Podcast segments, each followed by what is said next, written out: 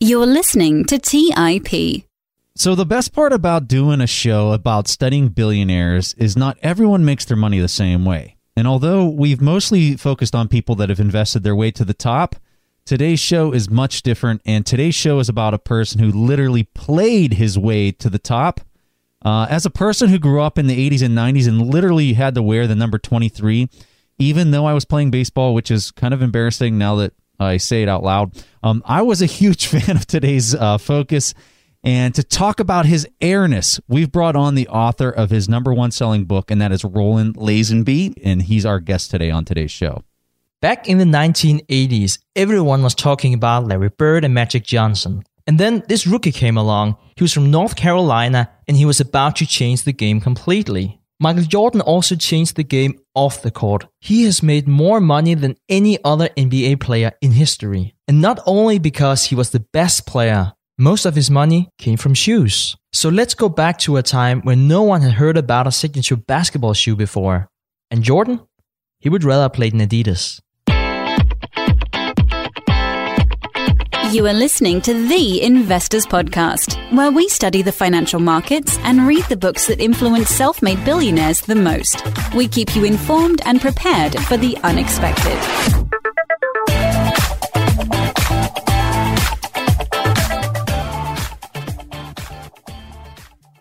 Hey, how's everyone doing out there? Preston Pish and Stig Brodersen, your hosts with the Investors Podcast here. And today we are super excited about today's interview. In fact, I've been waiting for this one for quite a while, Stig, because this one's different than what we normally do. And when Stig and I were trying to think of the idea for this episode, we wanted to do something different. And so I said to Stig, hey, let's do Michael Jordan. You know, he's a billionaire. We're always studying these billionaires, but he's achieved his net worth. He's achieved all this success in a much different way than other people that we've studied.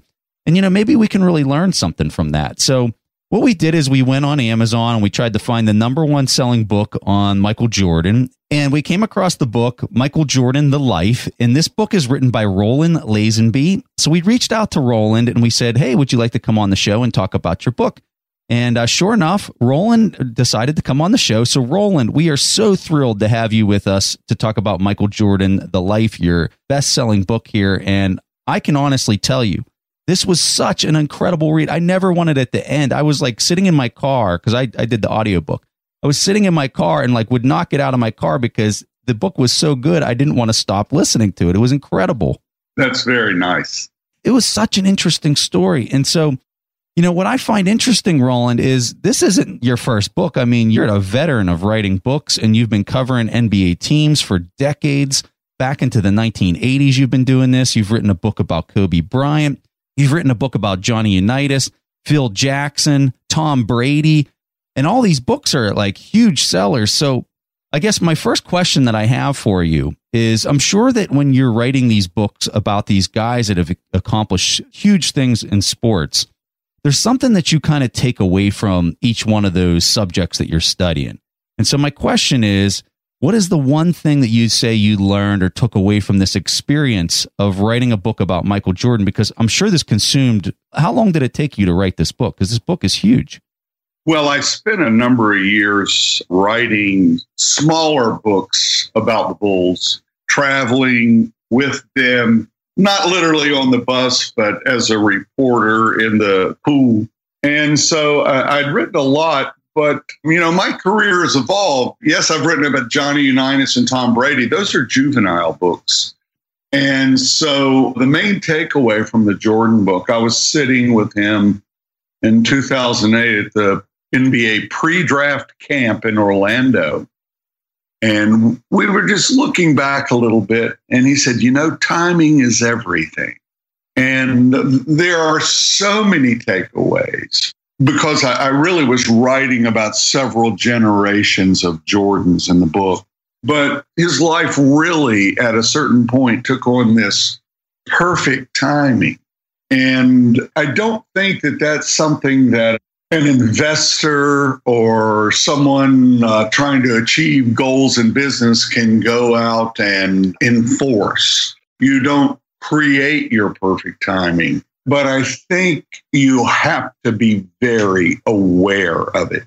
Great response, Roland. So let's talk basketball here. One of the things that impressed not just me, I guess, but most basketball fans worldwide was that Jordan always looked like his team was, you know, one point down with one minute to go. He was so intense. And that was basically regardless of the score, regardless if it was only practice, and he also played a lot of games when he was injured. Perhaps you could tell us your favorite story about how hard Michael Jordan actually played the game and also how his competitive mindset made him one of the greatest athletes of all time. Well, Phil Jackson brought George Mumford, a mindfulness expert, who had actually roomed with Dr. J at the University of Massachusetts for a while. He brought George Mumford to the team in the mid 90s. And at first, Michael and all the players were rolling their eyes at all the mindfulness issues. And I mean, the NBA doesn't have a lot of practice time anyway with the schedule. Who wastes practice time on meditating? Part of this thing was that Phil wanted his players to be able to deal with pressure. Now, Michael had his own capabilities early on, obviously. He had hit the shot to give the University of North Carolina the championship as a freshman, and he had these elevated abilities. And Mumford went into practice and just watched for a month.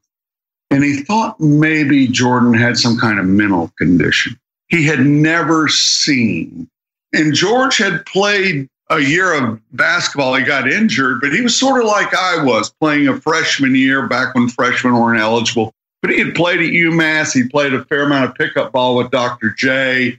He was a kid off the streets of South Boston, and he was stunned at Jordan. He thought maybe he was bipolar or he wasn't sure, but he had such, in a mere practice, he had such an elevated state of consciousness. He really just drove things at a level that George Mumford had never witnessed, and he just kept watching him. And over about a month, he came to realize that this was Jordan's normal state. That most people, if you've been involved in competition, you'll get to the zone, what's referred to as the zone. But it's such a rare thing. I remember playing a freshman game against the University of Virginia, and I had a couple of tackles and a sack, and I just, it was magical. And I was aware of this zone thing, obviously, a couple other times, but Mumford looked at Jordan and thought to himself, this guy lives in the zone. He can put himself there really as he needs to be. But Jordan began to embrace the mindfulness of what Michael would refer to in his media interviews as being in the moment. And he told Mumford, I wish I'd met you earlier in my career. I might not have lived my life in hotel rooms. And it was a powerful thing. Kobe Bryant, the same thing. I introduced George Mumford to Kobe Bryant in Houston one night before George even began working with the Lakers, before Phil Jackson was coaching them. And Kobe was suspicious, but he came to consider this mindfulness practice and the work that they did. He came to consider it one of the utmost important things that allowed him to function in his life. And Jordan really took these mindfulness skills and particularly in a sport like basketball, but it's all sports. It's end to end. The pressure can be immense because these guys are playing, they have these guaranteed contracts and they're very wealthy and they have this elevated freak athlete status globally. But it's all on the line. We've seen players perform terribly in big moments. And that kind of pressure, that kind of difficulty. You make a mistake at one end of the floor, and the next thing you know, you've taken it to the other end, and it can build on itself in the course of a game, and it robs a player of energy, of focus, all those things. Watching Jordan play as a kid, my impression of him is that he never thought he was ever going to miss a shot, no matter what the conditions or the situation was. He was so positive in his thinking that whenever he'd go out to the three point line, it didn't matter if there was a guy in his face, they were fouling him. In his mind, he's still saying, I'm going to make this shot. There's no doubt I'm going to make this shot. Would you agree with that being his typical way of thinking? Right. And back to timing is everything. There's so much that was burnished into Michael about his mindset at a young age. because Michael had a brother, Larry, who was 11 months older, who was his father's favorite. And Michael's father was mechanically inclined, a very smart man. Michael was not mechanically inclined. Larry was the older, stronger brother, shorter than Michael. The father was so disapproving in so many different ways. It wasn't uh, abusive, it was subtle, but it rang like a bell in Michael's young life. And I was astounded. And of course, then Michael had these titanic one on one battles in the backyard with his older brother, and he could not beat him. And it was very severe. And those things can be that way in childhood. And it made me so much more aware of the tremendous power and effect of sibling rivalry. Do you think that that is really where he got his competitive mindset? I mean, even as an adult, whenever he was done playing a game, it seems like he was just out there competing, playing golf, table tennis, whatever he could get his hands on, almost not sleeping because he just wanted to compete, compete, compete. He didn't have to zone out. He was, as you said, I guess, always in the zone. Does that stem from the siblings' rivalry, in your opinion? Almost completely. Larry, his older brother, was short and muscular and really athletic. And I remember Doug Collins looked at Larry and remarked to a reporter, you know, you can look at Larry and you can see why Michael is Michael because he spent his whole young life battling this brother 11 months older who was much stronger. I mean, these were every day. This is what they did. They got home from school, they went and they battled, and it was a war. And it was a constant war. And Michael could not win. And then he finally won and he never lost again. And it was that thing that drove the agenda. Let's take a quick break and hear from today's sponsors. Today's episode is sponsored by Range Rover Sport. Range Rover leads by example with their dynamic design that rises to the occasion. It's got powerful on road performance and commanding all terrain capabilities, coupled with signature Range Rover refinement. The third generation Range Rover Sport is the most desirable, advanced, and dynamically capable one yet, redefining sporting luxury. It's got advanced cabin technologies such as active noise cancellation and cabin air purification, offering next level comfort and refinement. The purposeful cockpit light driving position sets the tone for a focused interior that promotes exhilarating driver engagement. Award winning Pivi Pro infotainment is at the heart of the experience and provides intuitive control of the vehicle systems. You can enjoy a dynamic drive and total comfort with optional 22 way adjustable, heated, and ventilated electric memory front seats with massage function. Design your Range Rover Sport at LandRoverUSA.com. That's LandRoverUSA.com. Have you ever wondered if there's an AI tool like ChatGPT specifically built for the stock market? A tool that not only aids you in your research and analysis process, but also allows for dynamic discussions? Today, I want to share such a tool with you called Meyka. Meyka is the AI powered stock research assistant now enhanced with real time stock data. Meyka does a lot of the heavy lifting of sifting through financial statements and company data and delivers it to you nearly instantaneously. And the best part is that it's 100% free. Try it out today and ask Meyka questions like What is the financial health of Microsoft? How much cash does Copart hold on its balance sheet? What is the return on invested capital of Adobe or millions of other prompts? Check it out today for free at Meyka.com. That's M E Y K A.com. When Rainn Wilson had a great idea, he turned to AT&T Business. They assured him no matter how out there his idea may be, they had his back. So he came up with this, a talking pillow designed to put you to sleep, backed by a reliable network and the only network with built-in security controls. And thus, Sleep with Rain was a hit. Take your business to the next level at business.att.com. That's business.att.com. All right, back to the show. So, Roland, talk to us about Tex Winter. When I read your book, you said something that I found very important to the success of Michael Jordan's development as a player. You said Tex Winter focused on fundamentals and building success habits around those fundamentals. Could you talk about who he is and maybe a story about these habits he was building into the players?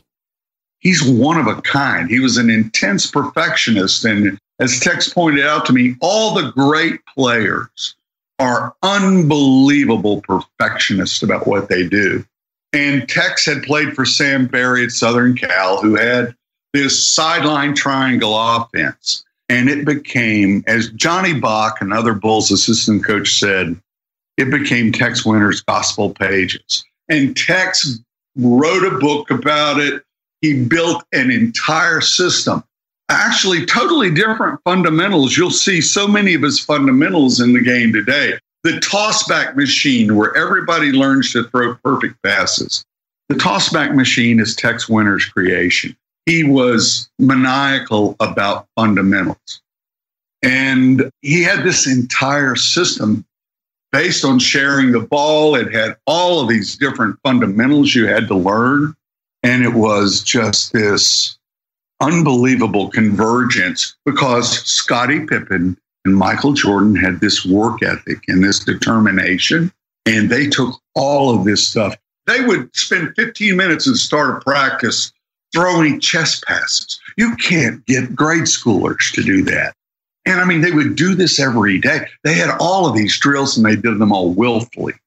You know, it's interesting. Whenever I was reading your book and I'm doing some research online, and I started looking at some YouTube videos, just Michael Jordan YouTube. And here comes up some of these videos that I guess Michael had made for some training camp or something. And there he is talking about the triple threat position. And it was like a 15 minute video just talking about the triple threat position and listening to Michael talk about what's going through his brain as he's assessing the defense. You know, if the guy's knee is going this way, well, then that gives me these 10 options to play against that person. And he, he's going into detail, and you could tell he had spent just an enormous amount of time developing habits around how to react to certain situations and they were ingrained down at a very very low level like if this person's foot moves forward then that means i'm going to do a b c d e f and g as an option and i just couldn't get over how much thought had gone into all these little details that you know i played basketball for a few years as a kid and there's no way any coach had ever even you know talked about even an infinitesimal amount of detail as he did just in that one video I watched. I was blown away. And I can't help but think that a lot of that came from Tex Winter and the way that he was training these guys to focus on these little fundamental things that most people just completely blow off or don't even notice. The Bulls had all these automatics, they called these reactions. And often in really big games, they would suddenly spread the floor. Today, we see the NBA with a spread floor all the time. But the Bulls would pop into a spread floor. There would be back cuts, and they would just blow teams away because teams weren't ready for how the triangle would look in a spread. And one thing I must add Tex's relationship with Michael was quite adversarial. Tex was the bad cop. Phil was this guy who was, you know, spousing wisdom from the mountain. And Tex was the guy who would needle Michael over his chest passes. I was sitting with Tex in the locker room before a game, and Tex, you know, had all of his investments. He was a child of depression. You left a piece of steak on your plate, he'd snatch it up and eat it. And here comes Michael, and Tex always needs Michael's shoe boxes. He likes to keep his investment papers in the shoe boxes. We're sitting in Michael's bin there in the locker room, and Michael's really pissed about that. And he looks at us there and he's got this shoebox for Tex. And he says, You want this? And uh, Tex looks up at me, of course, and goes, Yes. I mean, Tex is just such a character. And Michael looks at it and throws it in the floor. I thought it was the most disrespectful thing I'd ever seen. I was astounded. And yet, those two would go at each other. Wow. That's incredible. So I would like to talk more about this special relationship Michael Jordan had with his coaches through the years. And I think the two most interesting dynamics, at least I took away from your book, was his relationship to uh, Dean Smith in North Carolina and then Phil Jackson in Chicago Bulls. What do you think he learned from them? And is there something from that relationship you think that we as business people can use? Wow, that is fascinating. It's such a complex thing. Dean Smith had such a tightly controlled system. You know, I was talking to a couple of players, and they said what people don't realize is a tremendous amount of character that it took for Michael, who had all of this athleticism. He could do anything he wanted anytime. And all of that was not allowed at Carolina. You couldn't put those things on display. You didn't even go one on one against somebody in that system. It was so tightly controlled. Pro coaches trying to look at UNC players and evaluate their talent were going nuts because it was hard to really see the athleticism. Michael did that great dunk against Maryland that the Atlantic Coast Conference made into a promo, and Dean Smith wouldn't even allow it to be showed on his coach's show. Uh, so there was this tremendously talented figure who came in, and Tex Winter always said if Michael hadn't been that disciplined person who was willing to set aside all the flashy elements of his talent to play in that system. And literally, Dean Smith had to force Michael to move on almost. It was almost like Dean Smith made that decision for Michael to leave North Carolina. But that adherence to discipline was such a value in Michael's life. And when you say throw him out, you mean he threw him out because he was so talented and he knew he was going to bigger things, right? Well, yeah, Michael had a decision as a junior to turn pro. He really didn't show any indication. I mean, he was just studying for his exams. He'd gone to school, but Dean had seen this timing. We'll go back to that. He had friends. He was close with the group that would become Michael's agent. And he had seen that this was where things were going to be. And so he, he had really sort of nudged him out. You know, it's really interesting to hear about Jordan this time and this stage in his career because now we're talking about timing, and I can't help to think how much is timing and how lucky, I guess, has it been to meet the right coaches at the right time. Is it even justified to talk about something like that? And not in any way try to downplay Mike Jordan's skills as a basketball player, of course all around Michael are almost surreal. The people who were close, who influenced one another, who came into conflict with one another. And Michael was this great force that blew through all of their lives with this timing and provided the connectivity for everything. So, Roland, one of the things that we've noticed with all the billionaires that we study and these people that are literally number one in the world at what they do it really always comes down to the mindset. And if I had to break down the mindset into two areas, the first would be they set the destination. So they've made it up in their mind that I'm going to be number one in the world at whatever. And they make up that mindset that the destination that they're going to very early in their life, or it's something that they've been plugging away at for decades. And then the second part is just the mindset of being in the moment and really working towards that destination and having the willpower to get there. And so when I look at your book and I, you know, read through this, a lot of what you see is really kind of the second half, which is the just total brutal work ethic and competitiveness that Jordan had to get there. But I guess whenever I'm thinking through the first part of this mindset, which is setting the destination, do you really think that whenever he was in high school, when he got cut his sophomore year, that at that point in time, he made up his mind that he was going to be the number one player on the entire planet. And the reason I asked this is because I was watching this interview. Jordan had retired. He was running some summer camp or something like that with high schoolers.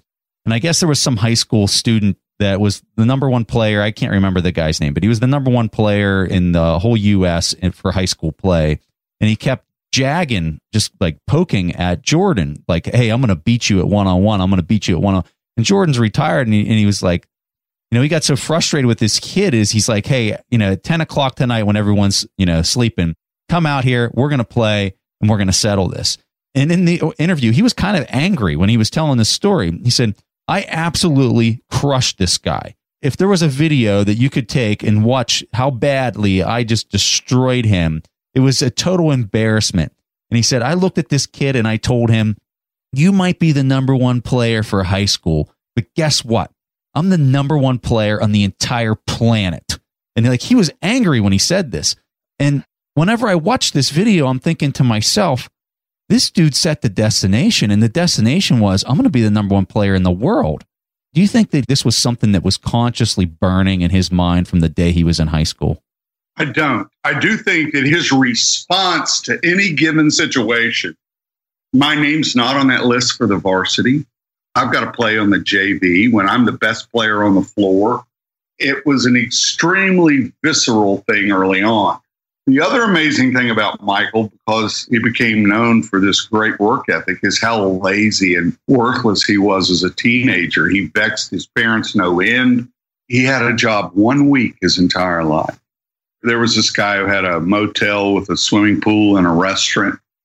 And Michael didn't go get this job. His mother, who worked at the bank, knew this businessman and got him set up, and Michael had to clean the pool he was afraid his friends would walk by and see him cleaning this pool. It was demeaning. He worked exactly one week and quit.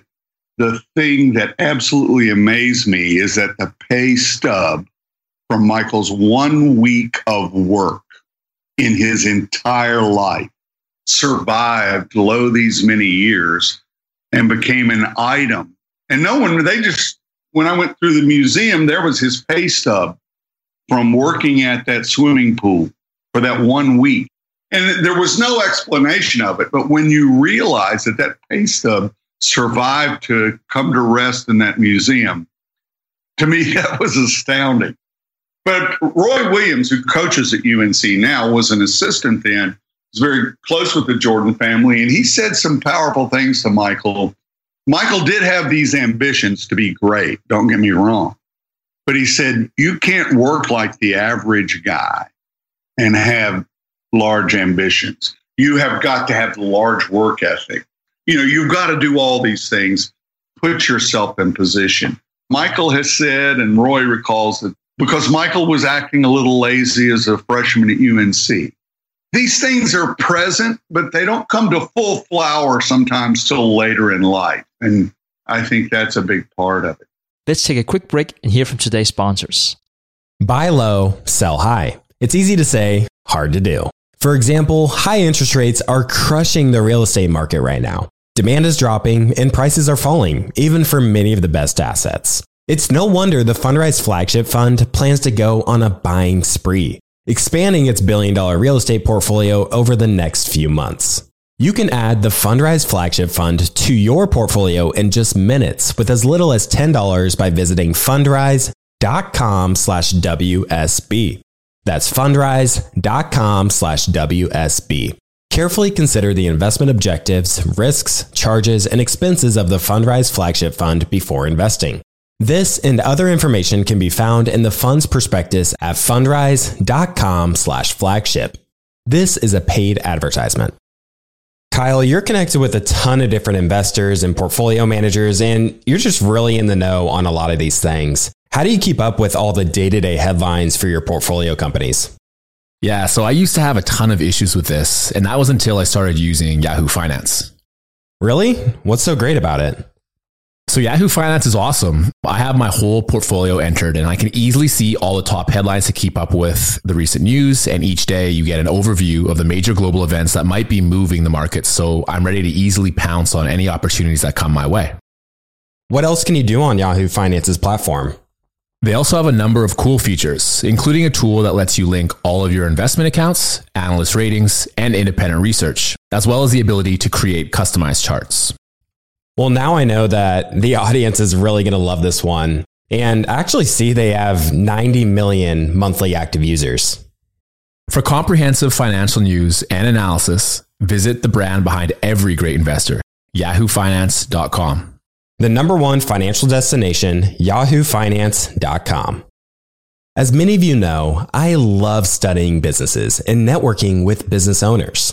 The more I've studied businesses, the more I've realized that starting and scaling your business is easier than ever because of companies like Shopify.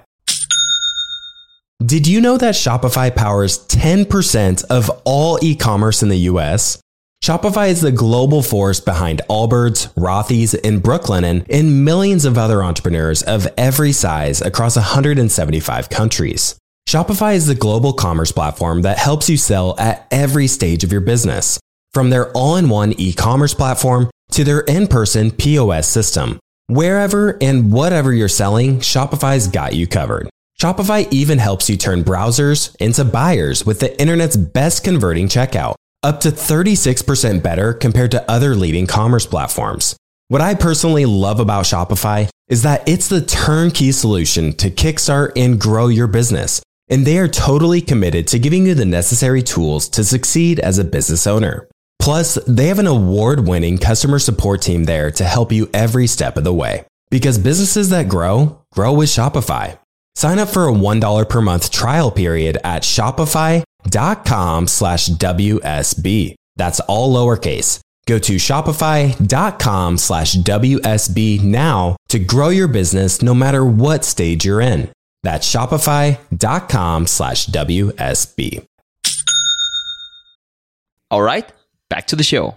Let's move on from the one pay stop and talk about a lot more money because basketball in itself made Michael Jordan a multimillionaire. But the reason why he today is a billionaire is really because of his activities off the court. And Nike and especially the signature basketball shoe market has been a major factor in building his wealth. Could you tell us your favorite story about this relationship that was profitable but also very volatile between Michael Jordan and Nike?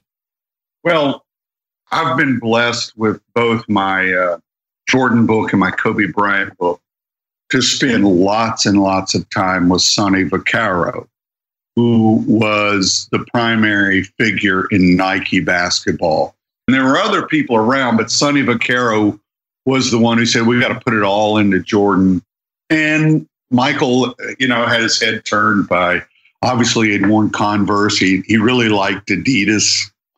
And it was Michael's mother, as Sonny Vaccaro explained, who really drove that deal. Michael was a college junior. He's 21 years old, but he was your typical spoiled, uninitiated kid in the ways of the world. And I mean, this was an incredible gift. No one had ever gotten a royalty on shoes. And Nike gave him this deal where he got a percentage. No one had gotten that. And suddenly, uh, all the different things happened. You know, the Michael image really was a first time thing. Nike ended up doing all this stuff that even Nike didn't know it could do. And she was there and ready. And she had her demands. Sonny Vaccaro said, You know, I've dealt with so many people in my life. She is truly and these are subtle things that fans can't pick up on this. They don't have that level of understanding. Neither do media people. And Sonny Vaccaro, who was there in the all of the moments, said she was driving for that deal. I, she's one of the truly impressive people I've met in my life. And so Michael carried the force of his family with him. He had this great attention to detail he had this tremendous discipline. All of these things were so vital. And what I think a lot of the people who haven't read the book that might be listening to the interview, Sonny Vaccaro was a guy who had done tons of deals. He had worked with tons of various professional athletes with his training camps and things. And so for him to make such a, a strong statement about Jordan's mother and orchestrating this deal, I think says so much. Right. Sonny was the guy who made Nike basketball blow up because they were paying the coaches all of this cash under the table. Sonny himself was making like a $20,000 annual salary with Nike in the 70s when he came up with the idea. You know, Sonny was a guy who came out of Pittsburgh. He was a gambler. He had sort of this shady Vegas background. He has a brother who's a well known bookmaker in Vegas. And Sonny suddenly appears in basketball and he comes up with the idea well, we're going to get all the players to wear our shoes because we're going to pay the coaches. And Nike began funneling all this cash to Sonny, and he was spreading it out. And all of a sudden, Nike basketball, college basketball exploded. And pro basketball wasn't thought of. And Sonny watched Michael help win that championship. He said, This kid's got the it factor when Carolina won. And he pushed Nike to do the whole deal with Michael and to go really large with him. And the instincts for that and the way it blew up. And once it happened, the various figures at Nike who helped channel that in terms of advertising and just the way they, there had never been a player, not only who got the royalty, but who was packaged and promoted the way Michael was. You know, and there was all this synergy with Gatorade, and it just became. I think I said he was the godhead of Michael became the godhead of global sports marketing. And he really, Michael didn't know he could achieve this stuff. The people at Nike didn't know what they could achieve. They wanted to get rid of Michael because they realized that they had given him this royalty and these shoes with the ads, these shoes blew up on them. They they had so many, they it suddenly created this business that was out of control, frankly. They, they couldn't get a sense. You know, it up, it retreats, it's up. And so they were going to get rid of them and just go back to their nice little college hoops business. I mean, this was a big deal. I think you mentioned that they actually paid him more than the Bulls did at the time. And that was at a point in time where he hadn't played a minute of NBA basketball. And Nike was not a big company at this point in time. We actually read Phil Knight's book, I think it was episode 96 here on the podcast. And he talks about how he was sweating on this Michael Jordan deal because it was a big deal to him. It was a very small company. Adidas was the big competitor that everyone, I guess, including Jordan, wanted to be associated with. It was definitely not Nike at the time if you were in that league. And they just took the chance, and Phil Knight was scolded for accepting his staff to make this deal with Jordan. Vaccaro and Phil Knight are in a battle over who gets credit for this. I'm good friends with Billy Packer, and during the 1984 Olympics, when Vaccaro was trying to sell Jordan to Nike to do this, Billy said, You know, for some reason, Sonny's a funny guy, but he asked me to go to dinner with Phil Knight and Sonny, of course, and they're in Los Angeles. And Sonny Vaccaro is a very animated guy. He's a street guy, and he's trying to tell Phil Knight. And Billy's just sitting there watching. He's always been fascinated by Vaccaro. And he says there was no sense at all that Phil Knight was going to go in this huge as Sonny was urging him to do. But Billy was right there. He was not involved in the deal. He was a friend of Sonny's. He was a powerful, well known broadcaster at the time. I mean, Sonny Vaccaro is, is a, a funny, great guy. I enjoy talking to him all the time. But it's not your view of the classic business deal that launches the empire. You know, and Phil Knight's a, a very different guy himself. You know, he came out of the track side of things. He's not really into team sports. He doesn't get the whole thing in some ways, but he's brilliant. Phil Knight's brilliant in so many ways. And it's just a fascinating when you look at not just the money made by Nike and Jordan, but the impact upon business and marketing and product development, all of those things. It, it really was a seminal moment, and it, it almost happened despite the key figures. So, Roland, when I was reading your book, there was one story in there that really made me laugh and just think to myself, this is why this guy became who he was. And it was a story that you were telling. He had just gone pro. He hadn't even played a pro game yet. It was that summer before his first pro season. And he's now training with the Bulls. And I forget the name of the coach at the time, but the coach was putting the players out there in teams of three and they were playing against each other and they were just random teams of three and they were playing against each other and they were playing first team to 10 and then that team would come off the next 3 on 3 would go out there and play and what the coach found was that every time Michael was on a team that team would win no matter what so I want you to tell the rest of the story whenever the, the score got up to 7 tell the rest of this story to folks because this just encapsulates everything from his drive to his mindset to all that stuff. I really love this story. It was the coaches. You know, when you coach a team, and you're assessing talent, you do things like this. You know, they're playing to 10, they get to seven, and suddenly he flips them to the other side. And Michael, as a competitor, is getting infuriated by this. they were witnessing this for the first time and they were just doing an evaluation of this. I mean, they'd never seen anything like this competitiveness. And the more they did it, the angrier Michael got because he would take the team to one lead and they would flip him to the other. And then he'd come back and win. Like he'd be up seven points on one team. They'd swap him to the other team and they might not even have a point, And Michael would come back and win with the other team, right? Exactly. And, you know, here's a rookie doing this. And the veterans, you know, the Chicago Bulls back then it was a terrible franchise. It was nearly broke. There were questions they might move out of Chicago. They wouldn't even bother to take down the plexiglass when the hockey team played. You'd go to a Bulls game and have a lot of nights have to watch the Bulls through the plexiglass in old Chicago Stadium. I think the thing that's so amazing, the way Michael conducted himself and yet he was perfectly willing in other ways to be a function of convention, obey. And then on the other hand, he attacked the system.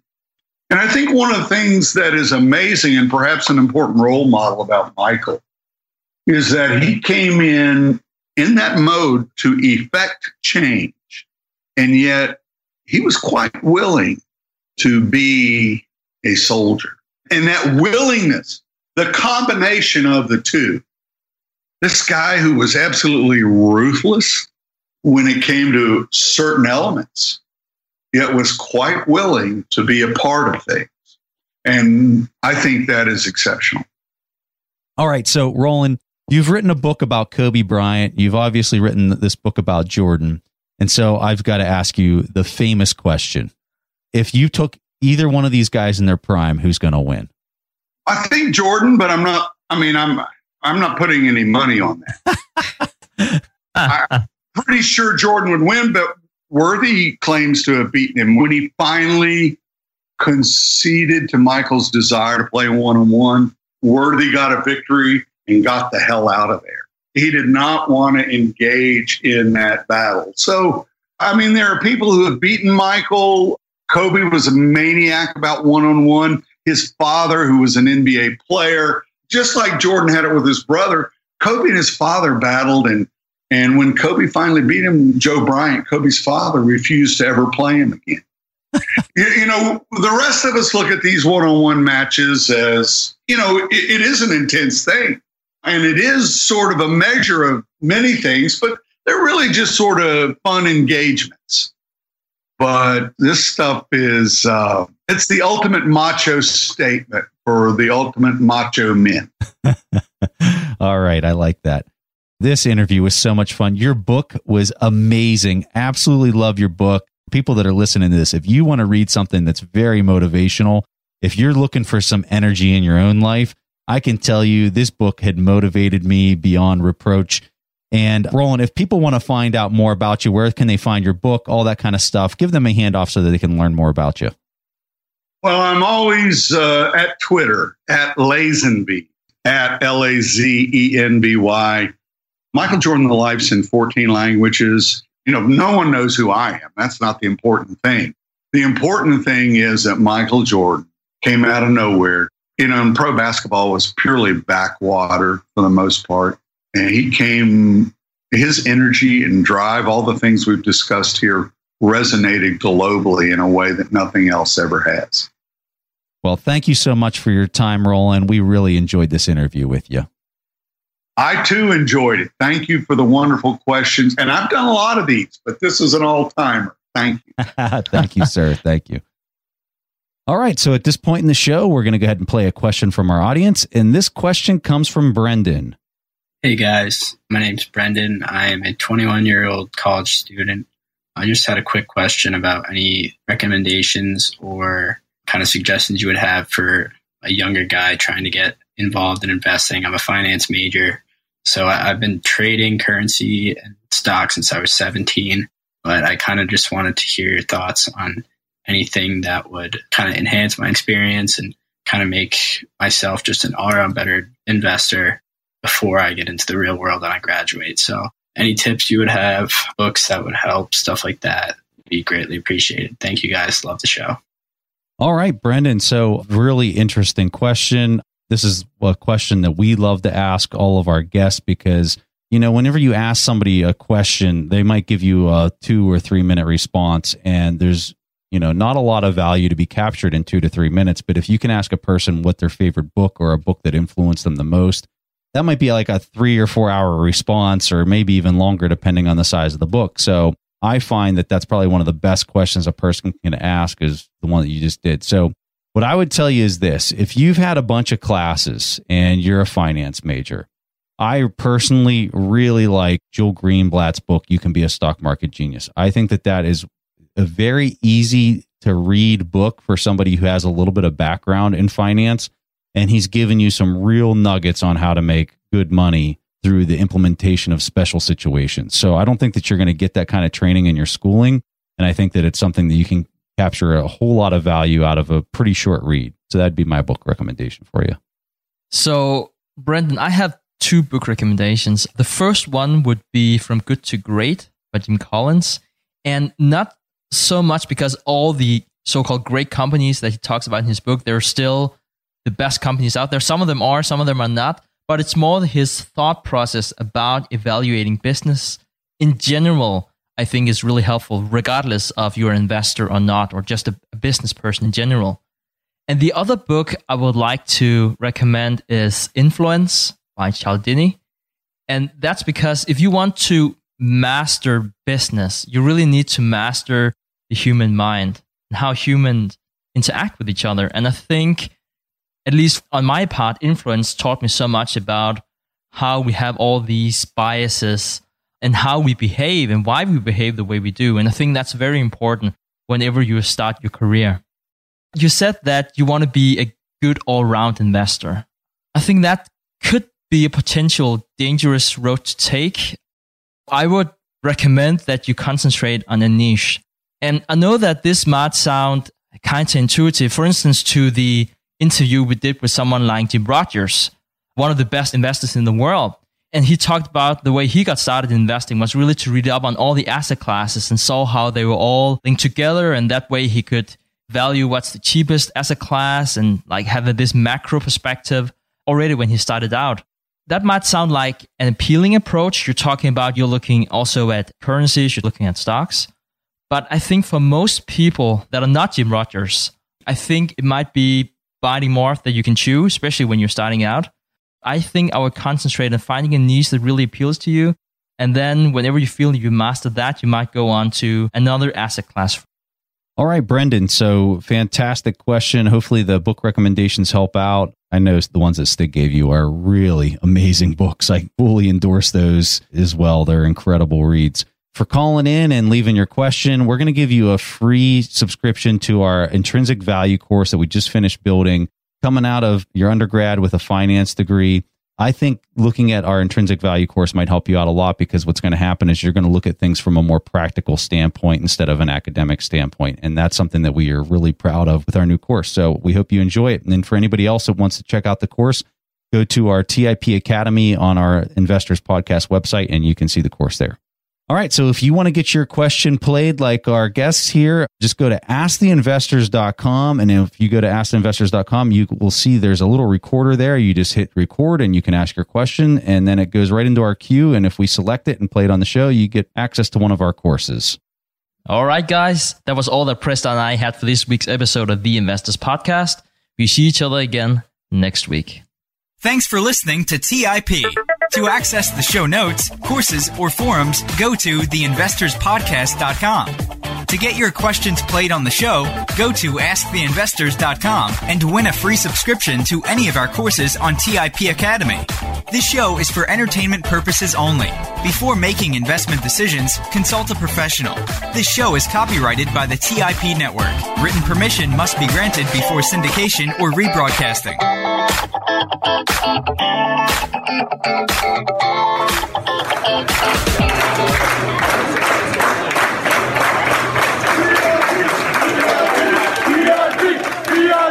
VIP, VIP, VIP, VIP.